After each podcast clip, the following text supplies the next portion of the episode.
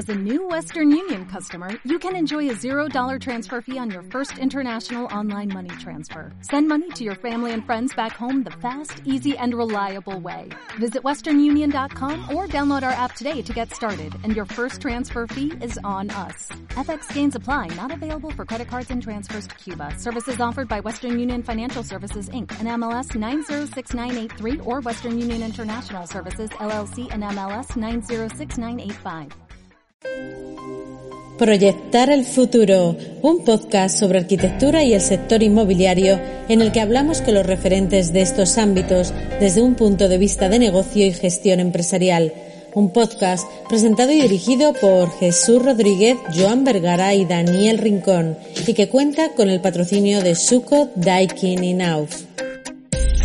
Hoy tenemos el placer de contar con Ana Jenner, C E O de Savills Aguirre Newman Barcelona y una de las personalidades más destacadas del sector inmobiliario nacional, además de desvelarnos algunas claves sobre cómo desarrollar la marca personal y entender el liderazgo. Ana nos aportará su valiosa visión sobre la arquitectura y el sector inmobiliario. Buenas tardes, Ana, es, es un honor para nosotros eh... poder contar contar contigo en el en el episodio de hoy. Y, y por comenzar, una cosa que nos llamó la atención, nosotros seguimos tu trayectoria desde hace desde hace un tiempo. Además de liderar Savills Aguirre Newman en Barcelona, eres integrante de numerosas juntas directivas, consejos de administración, patronatos, muy activa en redes sociales, participas en los medios y compaginas todo esto con tu vida personal y familiar. Nosotros, como somos fans, estamos muy convencidos de que tienes unas capacidades extraordinarias. Pero además de todo esto, ¿nos podrías contar para, para nuestros oyentes algún secreto o algún consejo de cómo organizarnos? Bueno, primero de todo, agradeceros muchísimo que me hayáis invitado. De verdad que para mí es, es un honor y un placer estar con vosotros.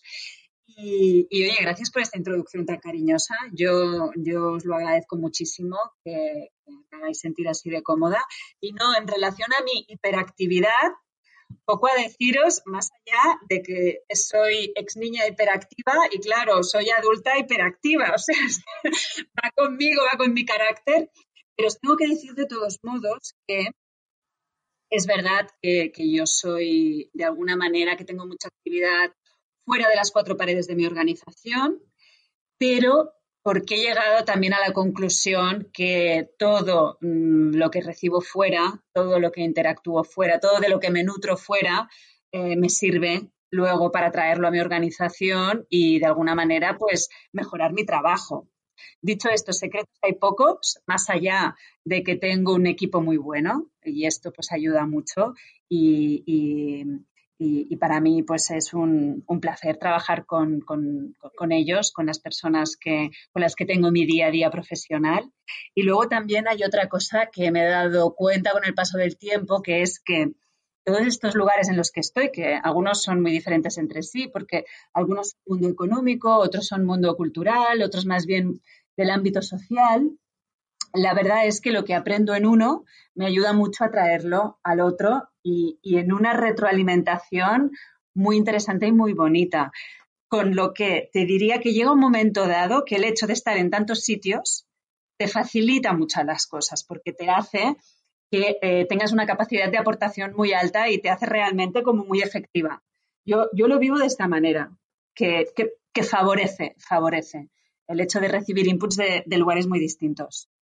Que no, no lo teníamos apuntado, pero ¿qué papel, eh, cuál es la diferencia entre el papel de un, digamos, un papel ejecutivo como el que tú tienes en, en, en Savills Aguirre Newman y el papel que debes cumplir, cómo se, el papel que debes cumplir en los patronatos y en los, y en, y en los consejos, ¿no? Porque ese doble rol, eh, hay, bueno, hay, no, no son exactamente iguales y, y me imagino que no es, no es una cosa sencilla, ¿no?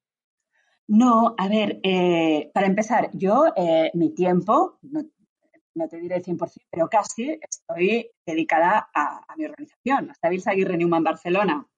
Lo que pasa es que es verdad que, como tú decías, pues participo de otros sitios, ¿no? Pero, por ejemplo, eh, el patronato del Museo Picasso nos reunimos dos veces al año.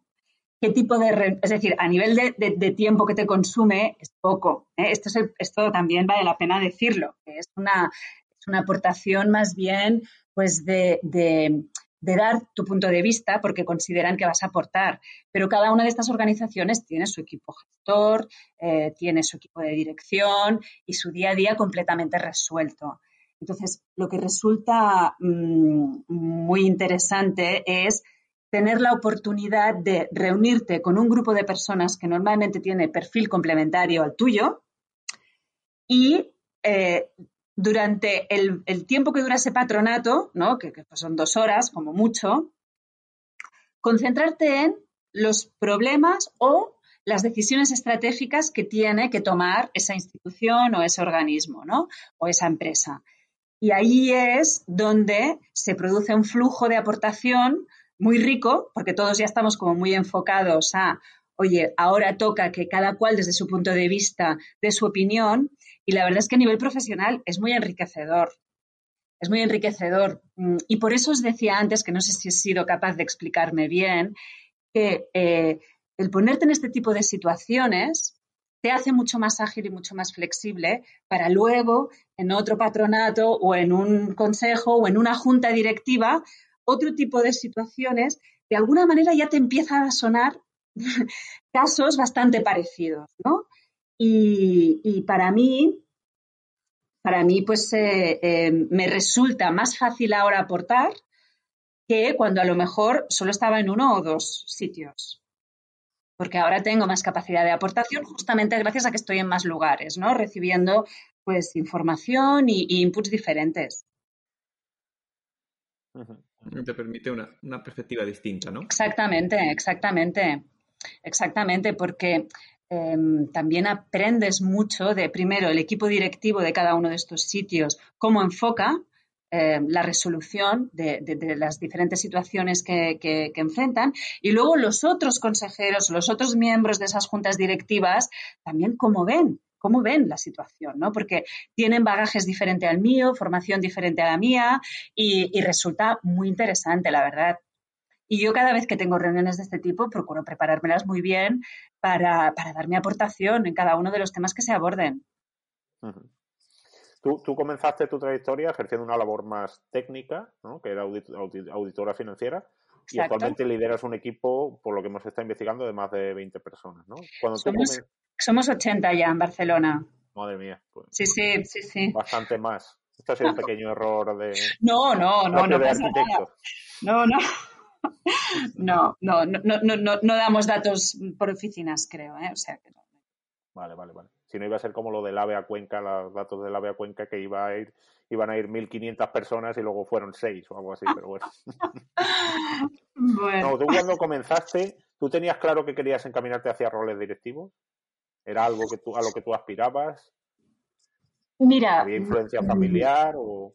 No, no, no. Es muy curioso porque mis padres no son de este mundo. De hecho, mi padre es biólogo y mi madre es filóloga. Y para ellos el mundo de la empresa es como, ¿a mí qué me cuentas? O sea, no, no, es ignoto totalmente.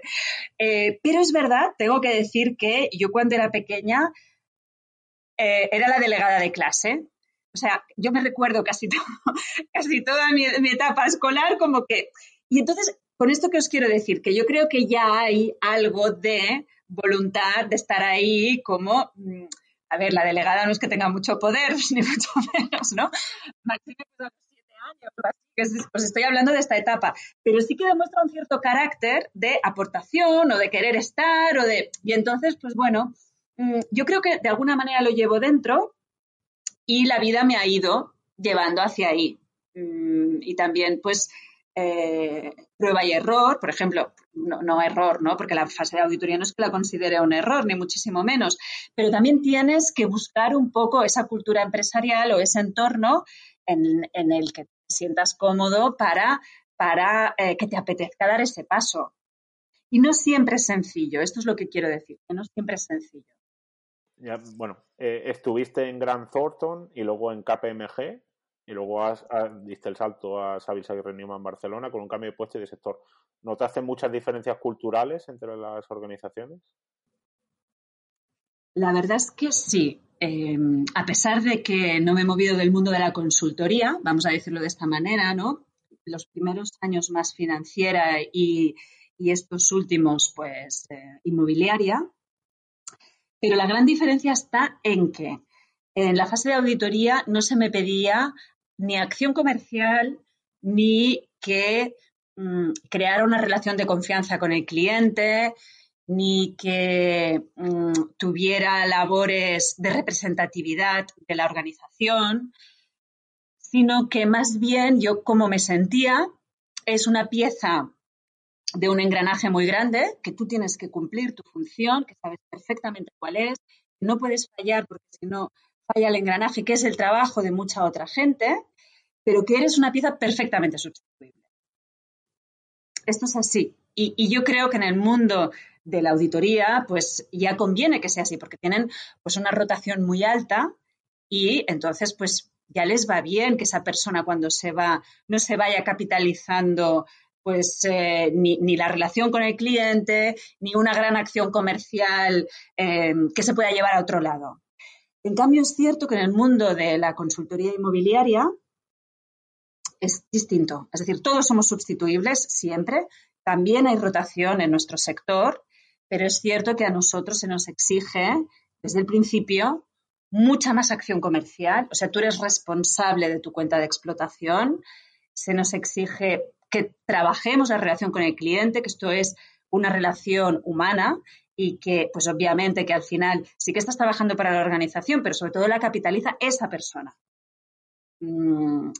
Y, eh, y bueno, y ya más tarde, ya cuando, cuando asumí la dirección de la oficina, más labor, os podría decir, pues, pues institucional o de opinión de mercado o Mm, De, de crear un referente dentro del mundo de, de la consultoría inmobiliaria en Barcelona.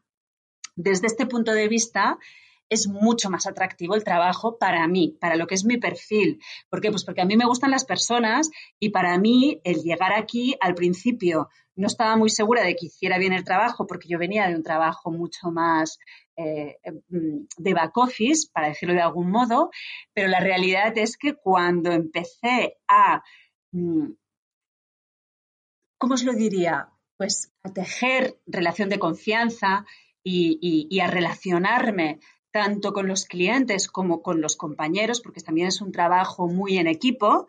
Yo me sentí liberada porque por fin como que encontré el sitio donde yo me sentía a gusto haciendo mi trabajo y que además podía ofrecer un diferencial, porque en auditoría es muy difícil diferenciar. Tú tienes que hacer tu trabajo y punto, no hay lucimiento. Pues.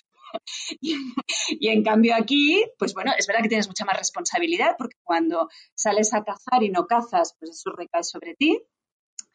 Pero también es cierto que cuando cazas, pues no veas la alegría.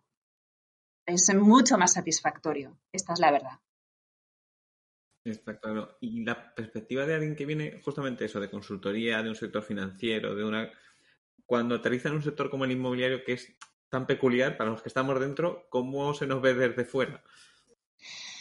Bueno, yo os tengo que decir que lo que es el mundo de los arquitectos y arquitectas, el mundo de la arquitectura, yo siempre le he tenido una gran admiración. O sea, pensad que Eh, mi época universitaria fue durante los años noventa y esa época era el momento de los arquitectos estrella, ¿eh? El momento de Foster, de Pelli, de Renzo Piano, de bueno, y en Barcelona también se hicieron muchísimos desarrollos y los arquitectos eran alguien que tenían mucha presencia en el debate de la ciudad.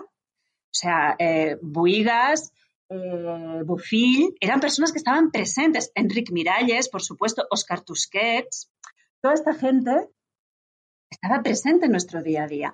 Y eran un poco como, para mí, que yo siempre he tenido sensibilidad hacia el mundo de la arquitectura, era como la profesión, wow, tal como ahora a lo mejor os diría que el mundo de los emprendedores digitales eh, exitosos pues son los que se llevan ahora al wow, ¿no? O incluso los chefs también tienen su momento de estrellas del rock. Yo me crié, ¿no? Mi, mi juventud pasó en una época en que las estrellas del rock eran, eran dos arquitectos. Por esto que os quiero decir, ¿cómo se ve desde fuera la profesión de arquitecto? Yo en ese contexto, para mí, bueno, mmm, eh, maravillosa. Otra cosa es el mundo del asesoramiento inmobiliario, que la verdad es que desgraciadamente pues, eh, es una profesión que ha estado muy denostada muchas veces. ¿Por qué? Pues porque a lo mejor no se ha hecho con el suficiente rigor, la suficiente profesionalidad, la suficiente ética. El mercado residencial en España sigue siendo muy opaco en cuanto a la información. Entonces, claro, todo esto yo soy consciente de que eh, cuando entré en este mundo y conté que yo estaba en una consultora inmobiliaria, pues que... que, que tenías como que decir, no, no, pero es un mundo súper profesional, que trabajamos con información de un mercado como es el de las oficinas o el de la logística, que, que, que los datos son muy transparentes, porque pues justamente para generar confianza en este mercado tiene que ser así, el inversor tiene que orientarse bien.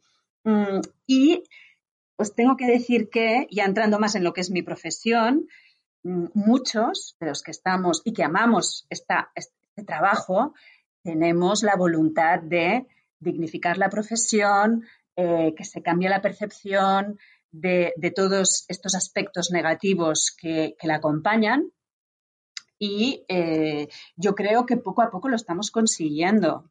Y para esto hace falta ser lo más profesional posible, ser un sector que sea capaz de atraer talento y luego también tener un discurso de impacto social. O sea, que se vea realmente que sí, nos dedicamos al inmobiliario, pero estamos también eh, conectados con la preocupación de la sociedad, de la dificultad de acceso a la vivienda, eh, que, eh, o sea, y, y todo lo que engloba el ámbito más de impacto en la sociedad que tiene nuestra profesión, ¿no? Entonces, bueno, desde este punto de vista también me apetece este reto, ¿no? Que es el de cambiar la percepción de nuestra profesión, porque es una profesión, yo creo, necesaria y además muy bonita. Yo la vivo con mucha, con mucha pasión. Y, y se nota. Yo creo que bueno, una, una pregunta venía justamente al hilo, ¿no? O sea, que, que hablar de, de que tiene que ser un sector transparente también pasa justamente por las personas, ¿no? Y porque demostremos ser así, ¿no? Entonces, la, la pregunta era, había dos, do, existen dos autores de Harvard Business Review, Joffe and, and Jones, que aconsejaban justamente y especialmente a los ejecutivos que entrenaran para ser auténticos, ¿no? Como si fuera una cosa que de alguna forma hay que entrenar. Y para ellos decía que era el consejo más difícil, ¿no? Y justamente tú has escrito que el liderazgo se basa en eso, ¿no? En autenticidad. Eh, ¿Qué lecciones has aprendido en tu trayectoria para ser así, ¿no? Para que, bueno, ser auténtico es lo que realmente eh, aporta en este momento y en, y en un liderazgo ejecutivo. Sí, efectivamente, yo creo que lo has, lo has explicado muy bien. Yo os cuento mi, mi experiencia personal. ¿Qué pasa? Pues mira, yo tuve la suerte, porque lo fue, que eh, pasé a dirigir la oficina de Barcelona muy joven, con treinta y tres años. ¿Qué pasa? Que en ese momento, además, coincidió con la gran crisis que vivimos. Eh, a, o sea, mira, me nombraron directora general en septiembre de dos mil siete. Y, y, y es cuando empezó la crisis subprime y luego ya en dos mil ocho, pues, restricción crediticia y, bueno, esta gran crisis financiera, económica, etcétera, ¿no?, que vivimos. ¿Qué pasa? Que yo mmm, lo que traté es de sobreadaptarme a la situación y tratar de buscar referentes eh, de los que pudiera aprender, ¿no? Porque me sentía que iba un poco sobre la marcha. Sobre todo por la situación esta tan de tormenta perfecta que cayó sobre nuestro sector, ¿no? Pero es cierto que cuando, cuando fui, fueron, fueron pasando los años y cuando fui capaz de echar la vista atrás, para empezar me di cuenta de todo lo que habíamos aprendido, todo el equipo, que esta situación tan dura, tan estresante, ¿no?, de muchos clientes haciendo concurso de acreedores, tener que cambiar totalmente el enfoque, eh, toda una serie de cosas que fueron muy complicadas. Mm, aparte de, de, de, que, de que me dio mucha fuerza para, para entender que, que habíamos sobrevivido a todo aquello, en cuanto al estilo de gestión o en cuanto a la manera de gestionar, yo me di cuenta que cuando aportaba más, no era cuando me sobreadaptaba o trataba de adaptar, o sea, de, de, de coger otros modelos que podían ser exitosos, pero es que no eran el mío. Entonces, cuando me atreví de algún modo a manifestarme como yo realmente soy, cuando fui capaz de sacarme la inseguridad de decir, ya, pero es que tu modelo no es el que está triunfando, porque yo lo que veo que triunfa es otra cosa, ¿no? Es otro modelo. Pero cuando fui capaz de decir, bueno, perfecto, pero es que tú eres como eres. Entonces, nunca darás un buen resultado si estás actuando como si fueras otra persona, por exitosa que fuera esa persona. Tienes que intentar, desde como eres tú, que las cosas vayan bien.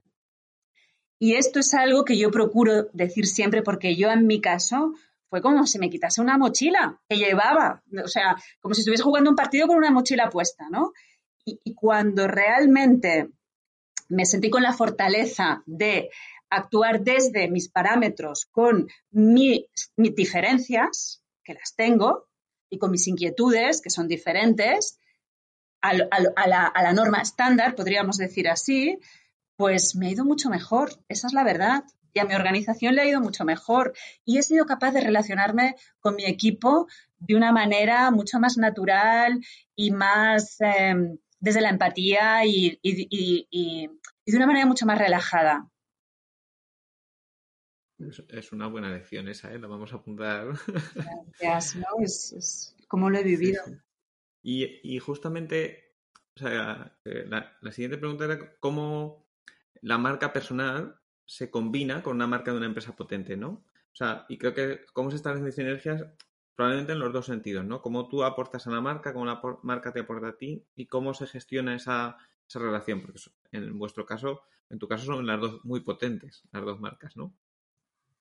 Sí, es así. A ver, yo te tengo que decir que saliendo de mi, de mi caso personal, que, que, que, que, que volvemos a él, pero lo cierto es que para ser objetivos, lo normal es que haya fricciones, lo normal. Lo que, lo que a veces sucede, vamos a decirlo así, que yo lo veo lógico en el fondo, es que el mundo corporativo no lleve bien que uno de sus directivos tenga una marca personal muy fuerte.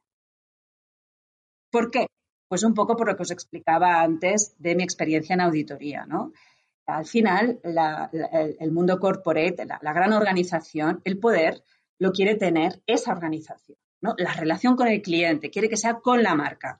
¿Por qué? Pues porque, porque es una cuestión de riesgos, ¿no? Eh, si, si, si esa relación o esa capacidad de influencia o de llegada la tiene un directivo, pues claro, a ese directivo lo tienes que, o sea, si se te va, ¿qué pasa? Tienes ahí un riesgo. ¿Qué pasa? Cuando un directivo coge poder por sí mismo, pero poder, entiéndeme, ¿eh? Pues esto de influencia, de llegada, de discurso, de... Pues es normal que el mundo corporativo, que esa gran empresa, le pueda generar una cierta incomodidad. Es un tema de relación de poder. De entrada es normal que se genere incomodidad. Pero en una segunda lectura, a mi modo de ver, es cuando el mundo corporativo tiene que decir, bueno, oye, yo no sé, este directivo o directiva sí, de aquí dos años estará conmigo o no. Pero a día de hoy lo tengo y está con mi camiseta, con mi logo y está trabajando para mí. Entonces, oye, vamos allá, porque es que me potencia, porque yo ya tengo mi poder como marca y además esta persona que está en mi equipo me suma el suyo, me suma su poder, su capacidad de llegada, sus contactos, su capacidad de generar un discurso que pueda aportar, eh, no digamos ya, pues directamente aportación de clientes. Y a mí es, o sea, me parece una pregunta súper interesante porque... Creo que en términos generales todavía estamos en este primer estadio de no me gusta la marca personal de mi directivo, pero yo creo que sí o sí tenemos que pasar a esta segunda fase más sofisticada, más elaborada y mejor para todos, que es el decir, bueno, ¿cómo podemos hacer para que esa marca personal que tiene este directivo o directiva míos eh, me sume, sume al equipo? Y ahí tiene que haber una comprensión mutua. También ese directivo o directiva que tenga una marca personal fuerte tiene que entender que tiene que trabajar para la organización en la que está y comprometerse y estar a tope, ¿no? Y utilizar su influencia y su poder para que esa organización le vaya mejor. Tiene que haber como eh, entendimiento por las dos partes y una relación de, de aportación mutua y de, y de honestidad mutua. Y en mi caso concreto, la verdad, yo creo que estamos eh, en la segunda fase. Tengo que decir que yo, yo me siento cómoda, yo soy consciente que tengo una marca personal. Mm, tiene mucho que ver con las redes, también os digo. El mundo de las redes es disruptivo en el sentido de que hace no mucho era muy difícil que tú tuvieras capacidad de influencia, porque o escribías en un periódico relevante o cómo hacías llegar tu opinión, era muy complicado o valía mucho dinero. Pero es que a día de hoy desde tu sofá lo puedes hacer cada noche gratuitamente. Y entonces, pues claro, esto es relativamente reciente y el mundo corporativo tiene que ver cómo encaja todo esto, ¿no? Pero yo creo que tenemos que ser inteligentes y ver cómo se puede sumar. Casi diría que multiplicar, ¿no? Más que multiplicar, sumar. Muy de acuerdo, sí, sí. Y Ana, eso, en, estando en una empresa anglosajona, o como, ¿no es más sencillo? Es interesante también tu pregunta. Yo te diría que en términos generales eh, es probable que sea más sencillo, pero en mi caso concreto, en el caso de nuestra organización, os tengo que decir que desde que somos, bueno, desde que, desde que, desde que somos Savills, ¿no? Nos integramos en la red internacional de Savills, como sabéis está basado en Londres, está en la Bolsa de Londres, han tenido una actitud de extremo respeto hacia nuestra manera de hacer. O sea, esto era una duda que teníamos, ¿no? Todos los directivos, ¿qué que, que, que, que nos llegaría de Londres, ¿no? ¿Qué, qué tipo de, de, de, de instrucciones incluso, ¿no? O hasta qué punto se meterían en nuestra manera de gestionar. Y en mi experiencia os tengo que decir que ha sido cero, cero. Eso sí, soy consciente que tengo que dar el resultado. Pero a eso ya juego, a eso ya juego. Yo esto lo entiendo perfectamente. Yo cobro un salario para luego dar un resultado. Pero si el resultado es bueno, yo agradezco mucho que me dejen hacer a mi manera. Y esto es la experiencia que yo tengo. Sí, justamente volviendo a Savills Aguirre Newman, y antes hablar de, de que al final todas son relaciones de personas, ¿no? Entonces, da la sensación de que vosotros conocéis muy bien qué necesita vuestro cliente y, eh, y por eso os eligen al final, ¿no? Porque conocéis muy bien en la consultoría qué es lo que necesita el cliente cada, en cada momento. ¿Dirías que aparte de eso hay alguna otra diferenciación respecto a otros tipos de consultoras? Mira, yo te diría que el real estate es muy local. Es decir, eh, con esto que te quiero decir, es muy importante el equipo que haya en cada territorio, asesorando esa operación inmobiliaria. Os cuento, tal como cuando estaba en K P M G y queríamos conseguir un cliente, les contábamos nuestra fortaleza internacional. Y eso podía sumar un momento dado, pues porque nos podía llegar una determinada metodología o una determinada manera de hacer.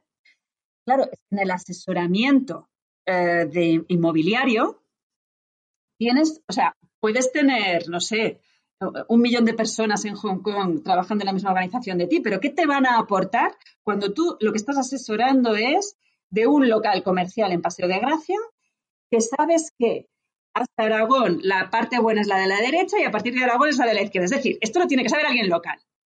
Es imposible que el de Hong Kong te aporte algo aquí. Eh, entonces, bueno, te diría, conocimiento, conocimiento del mercado local, yo creo que es fundamental. Yo creo que esto es fundamental. Con esto que te quiero decir, y para responder a tu pregunta, porque parece que me haya ido un poco por las ramas, pero lo que te quiero decir es que creo que la clave de eh, nuestra es que tenemos los mejores equipos, con un gran conocimiento de lo que están asesorando o de lo que están valorando o de lo que están gestionando. Y al final te diría que incluso en otro tipo de organizaciones la diferencia siempre la marcan las personas. Y, y esto pues es una mezcla de, creo que nosotros sabemos formar a la gente, sabemos seleccionarla, primero de todo, sabemos formarla y luego que tenemos una metodología de trabajo y una cultura organizativa de trabajo en equipo, de, de, de formar, mmm, o sea, de alegrarte de lo que consiguen los otros departamentos, aunque no te impacten directamente a ti en tu evaluación. Todo esto hace al final que se genere una manera de trabajar que, que, que da buenos resultados. Esa es la verdad. Cambiando de tercio, pero relacionado con lo que has comentado de K P M G y todo, ¿tu, tu formación y experiencia en cuestiones financieras ha influido en tu visión de la actividad inmobiliaria? Sin duda, sin duda. A ver, eh, el inmobiliario mmm, hace unos años estaba muy necesitado de perfiles financieros, que son fundamentales para entender la viabilidad de los proyectos. Y es cierto que post crisis anterior, pues crisis iniciada en dos mil ocho, el mercado eh, inmobiliario español se ha internacionalizado muchísimo y con esta internacionalización ha venido mmm, mucha sofisticación financiera. Y esto sí que yo lo he visto, ¿eh? Un antes y un después mmm, muy evidente. Que ahora eh, hay mucho más perfil financiero en nuestro sector. Y esto ha ayudado mucho, ha ayudado mucho. Pero es que antes vivíamos en una situación que la financiación era tan abundante y tan barata que mmm, daba igual. Sí, sí, sí, sí. O sea, que, que parecía que no se requería, ¿no?, un perfil financiero. Mm, gran error, por otro lado, ¿no? Pero es cierto que se tiraba igualmente, se conseguía la financiación, eh, ganabas dinero con la promoción inmobiliaria, eh, bueno, el, el mercado iba corrigiendo la falta de profesionalización. El mercado estaba al alza de manera ininterrumpida durante muchísimos años. Ahora, que es una situación mucho más pegada a la realidad, mucho más, o sea, mucho más eh, como cualquier otra industria, vamos a decirlo así, requiere de esa sofisticación financiera. Y sí, a mí me ha ayudado, lógicamente, sí, sí. Y, y, y sin embargo, o como complemento, tú has escrito que, que elegiste los conocimientos financieros y económicos para ganarte la vida de una manera, por decirlo así, funcional, pero sin dejar de aprender humanidades para crecer y soñar, y además ahora has reivindicado, eh, digamos, la, la conexión con la sociedad como un valor de, digamos, del sector inmobiliario, ¿no? Abado, Claudia Abado, afirmaba que la cultura genera riqueza y que no es, y no al revés, ¿no? Y tú en tus últimos artículos, como, como la nueva House, parece que, que, que vas en esta línea. ¿Tú coincides con Abado? ¿Crees que el sector inmobiliario puede ser cultural? ¿Debería ser cultural? Sí, mira, me, me, me, o sea, me encanta que saques este tema, ¿no? Porque para mí es el enfoque, es el enfoque adecuado. Dos cuestiones aquí, ¿no? La primera, la visión humanística. Porque creo que es imprescindible, pero no solo para el inmobiliario, sino para cualquier sector económico. Porque al final las humanidades, las diferentes formas que adopta la cultura, bien sea eh, música, literatura, eh, eh, filosofía, al final te hablan de comportamiento humano. Y eh, el comportamiento humano, que es muy complejo y que puede llevar una vida entera a comprenderlo mínimamente, eh, es lo que creo que te da la clave para hacer bien tu trabajo, para conectarte con el cliente, para conectarte con los que son tus compañeros en ese día a día, con tu equipo. Entonces, esa vertiente humanística yo creo que vale la pena reivindicarla porque te hace mejor profesional, te dediques a lo que te dediques. Seas arquitecto, seas asesor inmobiliario, seas eh, cualquier otra cosa. Y yo creo que últimamente ha estado un poco dejado, dejada de lado y no lo hemos tenido muy presente. Esto por un lado, ¿no? Y luego, pero que va muy vinculado con lo que os cuento, ¿no?, de este enfoque más humanístico, yo sí que creo que el mundo económico y el mundo de la cultura deberían estar más conectados y que se puedan aportar mucho mutuamente. Y, y yo trato, en la medida de lo posible, mmm, siempre tener esta visión, ¿no? Esta visión De, de, de cómo puedo llevar la cultura a mi mundo mmm, del día a día empresarial. Y a la vez también me he involucrado en iniciativas que lo que tratan es de al mundo cultural, que muchas veces vive de espaldas al mundo empresarial, eh, pues cómo pueden adoptar metodologías, técnicas o puntos de vista que para nosotros son muy naturales y que a ellos les favorecería muchísimo. O sea, yo sí que tengo vocación de encuentro en estos dos, de estos dos mundos. Porque, insisto, eh, creo que la aportación mutua Eh, es lo que, lo que da el diferencial. Es lo que puede hacer brillar tanto a un mundo como al otro. Eh, otro, otro perfil del que hemos comentado antes en, el, digamos, en, en la sala de espera. Eh, tú te diriges frecuentemente a la sociedad eh, a través de los medios de comunicación, de las redes, y también tienes que comunicar a tu equipo, a tus clientes. Eh, qué importancia, y bueno, y, y obviamente a nuestro juicio lo hace de una manera fantástica. ¿Qué importancia tiene la comunicación en tu día a día y cuán importante es para un C E O y qué consejos puedes, puedes darnos? A ver, yo, yo lo veo así, o sea, yo, yo realmente tengo vocación de impacto positivo en la sociedad. Desde un punto de vista técnico, es decir, dentro, dentro de los eh, lo que son mis ámbitos de conocimiento, a mí me gusta aportar. ¿Por qué? porque tengo la idea de que los retos que tiene la sociedad a día de hoy son tan importantes que eh, para resolverlos neces- neces- se necesitará que el mundo público y el mundo privado colaboren. Haya una aportación mutua de tratar de ver cómo resolvemos los diferentes problemas que tenemos, ¿no? Léase eh, acceso a la vivienda, que hemos comentado antes, eh, cómo podemos hacer que el mundo económico sea más sostenible, sin entrar en un decrecimiento que nos empobrezca, pero sí cómo crecer de una manera que sea más respetuosa con el planeta. La digitalización es otro de los grandes retos. O sea, y, y yo en, en, en, en los lugares que veo que puedo aportar y al discurso o dando ideas, yo lo, lo, me gusta hacerlo, me gusta hacerlo. O sea, yo tengo esta vocación de impacto. Y es muy gracioso porque mucha gente me dice, ¿pero tú te quieres dedicar a la política? Y pienso, no, o sea, no. Y me preocupa que lo pienses porque es que yo tengo vocación de impacto porque sí, desde mi puesto de trabajo, desde mis ámbitos de conocimiento.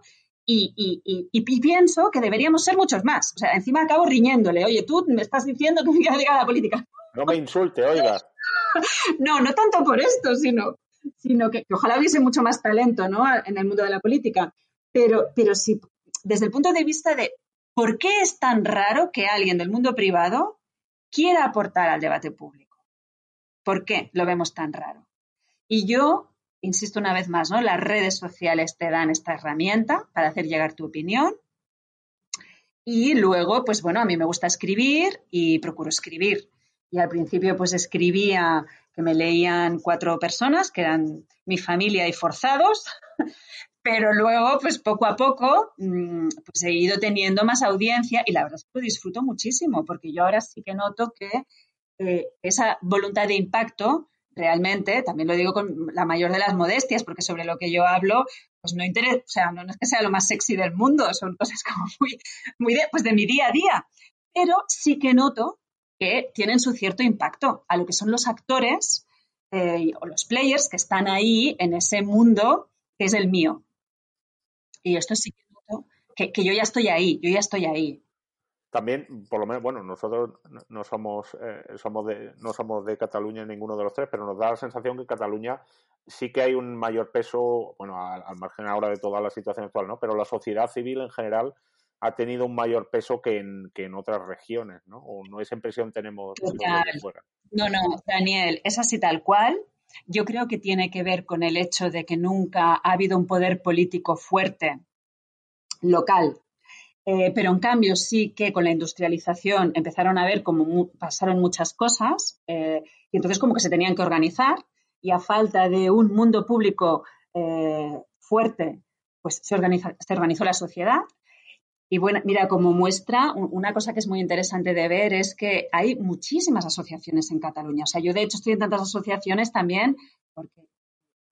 existen, pero a lo mejor en Madrid no, no, no, no si, si fuera de Madrid, pues no, pues no sé, estaría haciendo otra cosa a lo mejor, ¿no? Porque no me hubiese encontrado con este caldo de cultivo. Pero muchas de las asociaciones de las que soy miembro tienen ciento setenta años. O sea, hay realmente una tradición. Estamos hablando de casi dos siglos. Otras son nuevas y esto es muy interesante porque esa tradición asociacionista se va renovando. Por ejemplo, eh, Barcelona Global o Tech Barcelona, que es el clúster de la industria digital y tecnológica de nuestra ciudad, son de reciente creación, pero beben de esa tradición, ¿no? De ese Círculo del Liceo que se fundó en su día, de ese eh, Ateneo Barcelonés, que es del ámbito cultural. De todo esto, ahí hay un pozo y por eso también es cierto que nosotros, yo creo, ¿eh? que la, los barceloneses opinamos de nuestra ciudad como deporte, o sea, es que estamos, nos gusta mucho hablar de Barcelona, pero no tanto porque, por ombliguismo, sino porque venimos de esa tradición, porque tenemos un poco la sensación de que la ciudad avanzará si nosotros nos movemos. Sí, una cultura de la participación. Exactamente, exactamente, exactamente. Y, y, y yo misma me doy cuenta, ¿no? A veces, otra vez dándole vueltas a Barcelona, digo, sí, pero es que es mi obligación. Yo misma me justifico, ¿no? Digo, sí, ya se estoy clavando la chapa otra vez, pero es que, es que lo tengo que decir. Y, y bueno, y me gusta ¿eh? ese flujo de participación, yo creo que es, que es interesante siempre y cuando pase la acción también, ¿no?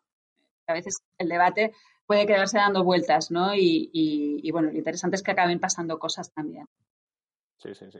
Y has comentado recientemente, o por lo menos salió el titular, ya no recuerdo la noticia, la noticia completa, pero que, que Barcelona, bueno, no sé si era con estas palabras, pero que carece de un plan a medio plazo, a largo plazo. Sí.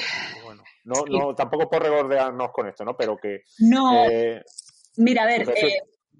Sí, la, sí. la ciudad, no, que reciente, recientemente yo tuve la oportunidad de estar, de estar con un directivo alemán que contaba que la visión estratégica, él el, el trabaja en Milán, la visión estratégica no en, en Italia no era tan sencillo implantarla o no había, y me da la impresión que, que en el, digamos, en, en, en España, en los países latinos, la estrategia y la visión a medio plazo no es, no es tan, tan sencilla y no sé si sí. por ahí va... Sí, sí. A ver, yo, yo sobre todo lo que quería trasladar, que es verdad que la periodista recogió este titular, ¿no? De, de no hay proyecto a largo plazo para Barcelona, y yo cuando lo vi, pues me quedé un poco incómoda porque no es lo que hubiese destacado más de lo que quería decir, pero, pero en el fondo sí que pienso que Barcelona ahora mismo está en un momento en el que hay mucha creatividad por parte del mundo privado, Eh, por parte también del mundo digital y tecnológico, que está con ganas de lanzar proyectos en nuestra ciudad,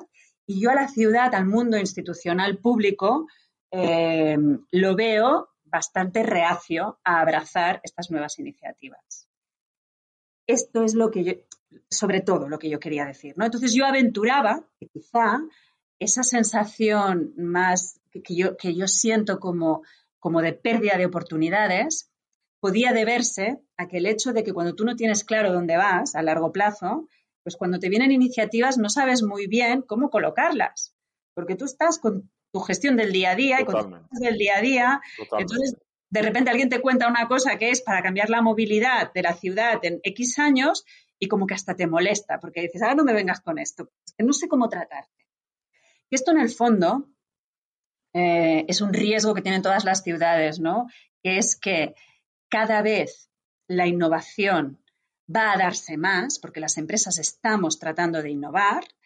Eh, hay laboratorios eh, en formato de empresa y en formato más conceptual que serán capaces de proponer muchas cosas, y cada vez es un reto mayor para el gestor público dar acomodo a toda esta innovación que está llegando. Es decir, yo no lo digo, o sea, yo, yo es que realmente pienso que tiene que ser muy complicado para el gestor público que de repente te venga un emprendedor con una innovación eh, de sostenibilidad, por poner un caso, y, y, que, y que tú en un momento dado dices, bueno, ¿esto cómo lo legislo? ¿Por qué no estaba previsto? Entonces, yo creo que esto, que es un reto que tienen todas las ciudades del mundo ahora mismo, y que va a ir a más, afortunadamente, porque yo lo que espero es que cada vez haya más innovación, porque la innovación, eh, no nos olvidemos, es lo que pone en marcha la máquina de la prosperidad a un territorio. La innovación trae inversión, empresas, atracción de talento, trae un montón de cosas buenas, ¿no? Eh, a las ciudades que sean más capacidad, que tengan más capacidad de innovar, les va a ir mejor en un futuro. ¿Qué pasa? Yo lo que quería decir es que yo creo que hay ciudades que abrazan más esa innovación y otras que la rechazan más. Y yo creo que Barcelona en este momento no está abrazando al nivel que yo le pediría. Porque Barcelona ha sido una ciudad muy innovadora tradicionalmente, lo que decíamos, no de la tradición. Entonces, claro, yo ahora mismo veo que más bien estamos reacios. Y me da mucha rabia. Me da mucha rabia entendiendo, repito, que no es un problema fácil de resolver, ¿eh? No es, bueno, no es un problema, no es una cuestión fácil de resolver. Está claro. Y justamente eso es un reto para las ciudades, y existe otro, que yo creo que lo has comentado, que para ti es una inquietud casi personal, ¿no? Pero es la de incluir eh, mujeres en, en los altos cargos y mucha más diversidad que puede ser ideológica, cultural, de origen, un poco lo que hablabas antes de los consejos, ¿no? Ese reto que asumen las empresas ahora para incorporar toda esa diversidad, porque cada vez hay como más incertidumbre, ¿no? Entonces, cuanta más diversidad probablemente se reduzcan determinados riesgos y tengas una perspectiva más correcta, eh, ¿cómo ves que se puede incorporar a la, a la gran empresa, ¿no? Ese reto. Bueno, es muy interesante. Para empezar, yo creo que lo que hay que, lo que tenemos, lo que nos tenemos que creer de verdad es que la diversidad aporta valor. Porque eso a veces ya es la primera gran lucha. Eh, ¿Por qué? Pues porque es muy cómodo relacionarte con gente que piensa como tú. ¿Por qué? Porque te van a dar la razón y tú lo vas a ver igual que, lo, que, que ellos y entonces pues como que, como que, que es fácil, es fácil. Eh, esto pues, pues se ve muy bien en, en cuestiones culturales y cuestiones ideológicas, ¿no? Es muy fácil una cena que, todo el mundo, que, que todos los que están ahí voten al mismo partido. Van a estar todos encantados, saldrán abrazados. Lo que puede ser más incómodo es cuando te reúnes con gente que piensa diferente. Eh, y sacándolo del plano político, ¿eh? Eh, en, en una organización yo creo que la diversidad enriquece y lo pienso sinceramente. Y yo creo que las empresas más competitivas ya han comprendido que realmente la diversidad les aporta. ¿Por qué? Pues porque sus clientes afortunadamente son diversos y cada vez lo van a ser más, tanto en edad como en marco mental, como en origen, como en un montón de cosas. Entonces, necesitan para cada cliente tirar un poco de los diferentes, eh, los diferentes puntos de vista y las diferentes maneras de ver el mundo o de enfocar las cosas. Y bueno, eso yo creo que es el gran reto, ¿no? Que nos lo creamos y que las empresas líderes desde este punto de vista pues hagan un poco de, de, de abrir camino y demostrar que con la diversidad salen ganando. O sea, yo creo que ahí pues, pues hay una responsabilidad también, ¿eh? de, de, por parte de las empresas de, para, para, para irlo ensanchando, porque es que nos va a hacer mejores, mejores sociedades. ¿Por qué? Pues porque nuestra economía será más fuerte, con empresas más diversas. Nosotros, nosotros estamos convencidos ¿eh? de esa, de esa parte. Bien. Un poco por, porque, el, o sea, como te comentamos al principio, el, el podcast trata de eso, de, de invitar a gente que viene de otros sectores, ¿no? Entonces, en tu caso vienes del mundo económico. Y eh, teníamos una curiosidad que es cómo nos ve alguien que viene del mundo financiero a los arquitectos, ¿no? Porque nosotros te invitamos justamente para, para tener esa visión o esa perspectiva diversa de alguien que viene de otro sector, ¿no? Entonces, eh, tú trabajas a día a día con los arquitectos, ¿cómo nos ve alguien que es financiero? A ver, yo os cuento, yo tengo una imagen muy romántica de vuestra profesión, porque os admiro mucho, y os lo digo de corazón, y, y bueno, y... y... Y la gente que, lo cono- que me conoce sabe que a mí me encanta la arquitectura. O sea, yo le dedico tiempecito a, a mirar libros de arquitectura y a mí me gusta mucho, ¿no? ¿Qué, qué quiero decir con esto? Que me tenéis ya ganada de calle, ¿vale? O sea, esto ya no, no soy muy objetiva. Dicho esto, dicho esto... Vaya. Dicho esto, ya lo tenemos atrapada. Dicho esto, ¿vale? Eh, es verdad que mmm, a veces, a veces... el mundo de la arquitectura mmm, ha pecado de adaptarse poco al cliente, ya fuera el usuario de ese espacio o ya fuera el propietario del edificio que estaban, promo- estaban proyectando, que estaban haciendo, ¿no? Yo creo que esto se ha corregido mucho en los últimos años, ¿eh? Y que cada vez más el arquitecto se pone en la piel de la necesidad tanto del contratador como del que va a usar Eh, ese inmueble, ¿no? Que es fruto de su, del concepto que haya creado. Y yo lo que diría aquí es, también poniéndolo en positivo, que algo que yo sufrí un poco al principio de mi profesión, de arquitectos que eran muy, que casi trataban al promotor de inculto, y creo que se, se lo decían casi a la cara, y, y que, que tenían una actitud así como muy de, ¿qué nos vas a enseñar tú? Pero sí, era una cosa un poco así.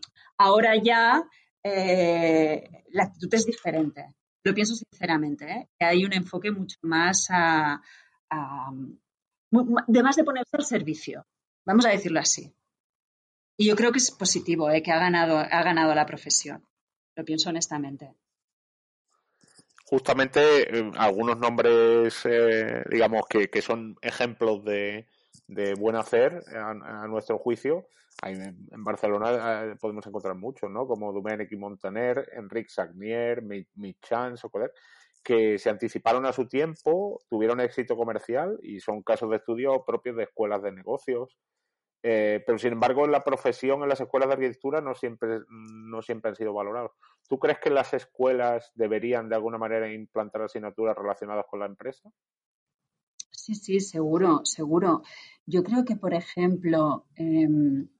asignaturas que enseñaran al arquitecto cómo piensa un inversor, qué variables tiene en cuenta, os darían muchas herramientas, muchas herramientas para, para hacer un proyecto más eh, sólido.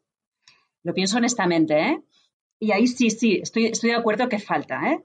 Pero fijaros que en realidad no es una cosa solamente del mundo de la arquitectura, falta mixticidad de mundos, o sea, que, que, que aprendamos de, de diferentes ámbitos. Por eso pienso realmente que vuestro podcast es súper interesante desde este punto de vista, porque, porque tenéis esa voluntad, ¿no?, de, de mirar más allá para enriquecer vuestro mundo.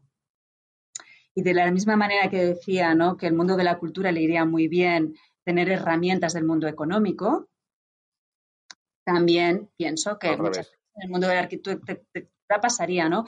Y que nosotros, desde el mundo inmobiliario más financiero o más eh, de búsqueda de inversor o de este tipo de, de cuestiones, también nos iría muy bien saber más de arquitectura.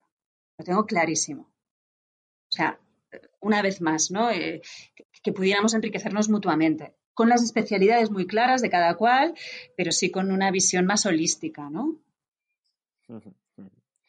Tú también has escrito, en relación con el tipo de, de, de profesional, tú has escrito que nuestro valor como profesionales deberá ser en el futuro mucho más sofisticado. Nuestra aportación dependerá de nuestra capacidad interpretativa de los datos, de nuestra habilidad para anticipar tendencias, incluso de nuestro talento para crearlas. Estamos, está el sector preparado para ese perfil de profesional y está la, digamos, la, todo el tema educativo, la formación preparada para generar esos perfiles, porque no, no tenemos esa, no, no nos parece que sea así. Bueno, estoy de acuerdo con vosotros que una asignatura pendiente que tenemos es ser más atractivos para el talento, que el talento elija trabajar en, en, en nuestro sector. No estoy hablando en el mundo de la arquitectura, ¿eh? Que yo creo que vosotros sí que sois, vamos, eh, súper eh, solventes atrayendo talento. Yo me refiero más al mundo inmobiliario en general, ¿no? Y deberíamos ser más atractivos y una vez incorporamos ese talento, tener capacidad para formarle mejor. Y luego, una cosa que a mí me parece muy interesante, ¿no? Eh, que para nuestra profesión es fundamental, que es eh, detectar tendencias. ¿Por qué? Pues porque cada vez las, las ventanas de oportunidad en el mundo de la inversión se abren y se cierran más rápido. Y quien tiene olfato para irlas detectando y llegar antes al filón, sabiendo que ese filón se va a acabar y que vas a tener que tener la flexibilidad para luego ver, bueno, ¿y, y luego qué más hay? ¿Y luego qué más hay? ¿Y cuál, qué, qué necesita ahora mismo la sociedad? Y yo creo que esto es fruto de todo esto que decíamos, ¿no? De que vamos a un mundo de innovación, vamos a un mundo de, de cada vez más creatividad. Yo qué sé, el sector inmobiliario ahora mismo está en un proceso maravilloso, que tenemos, que es un reto muy grande porque a veces el urbanismo no nos acompaña, ¿no? La legislación no nos acompaña, pero vamos hacia edificios que van a tener multiusos, eh, vamos hacia oficinas que van a tener espacios de muy diversa índole porque trabajaremos de manera mucho muy, muy diferente mm, y, y podríamos ir hablando así de, de, de casi todo el producto inmobiliario, ¿no? Y yo creo que ahora viene una fase muy bonita de creatividad, pero hay eh, retos relevantes. Eh, el primero, lo que decíamos, atraer talento. El segundo, eh, leer las tendencias de qué necesita la sociedad o qué va a poder necesitar o qué, o qué necesidad le creamos, pero para que esté mejor. Mm, y luego que nos acompañe, que nos acompañe la legislación para poderlo hacer, que no va a ser sencillo, porque el urbanismo y la legislación en general va lenta. Sí, sin duda que va lenta. Bien lo sabemos los arquitectos. Bien lo sabéis los arquitectos, efectivamente. Bueno, para que te des una idea, por ejemplo, el otro día hablábamos y Marbella todavía tiene el Plan General de mil novecientos ochenta y seis vigente. Estepona de mil novecientos noventa y cuatro. Por decir dos ejemplos de dos municipios pujantes en la Costa del Sol. Que, en fin, es, es una situación gravosa, por usar un adjetivo elegante. Desde luego, desde luego. Eh, hacemos la, las dos últimas y vamos cerrando. Eh, en una entrevista reciente te pedían una pregunta que no te hubieran hecho nunca, pero que te encantaría que te hiciera, y elegiste una que era: ¿qué consejo le darías a un directivo joven? Entonces la vamos a cambiar un pelín ¿Y qué consejos le darías a un arquitecto joven que en potencia también podría aspirar a ser un directivo? Bueno, pues mira, yo, le, yo lo que le diría, con mucha humildad, ¿eh? le diría cosas que me han ido bien a mí. A lo mejor consejos que hayas vivido, ¿no? Y yo lo que le diría, que además en el mundo de la arquitectura que es tan creativo, porque lo es también, pues eh, le diría que se conectara mucho con quien le hace el encargo y, y esa vertiente pues humanística que, que, que comentábamos antes, ¿no? Que, que la llevará muy incorporada, porque seguro que le ayudará el ponerse en la piel de, de, de, de quién va a utilizarlo, de quién va a vivir ese espacio, le ayudará a hacer un producto mejor. Y lo digo porque, por lo que decía antes, ¿no? Que en los años noventa yo me quedé muy fascinada con una serie de arquitectos, pero que muchas veces se estaban mirando a sí mismos cuando proyectaban ese edificio.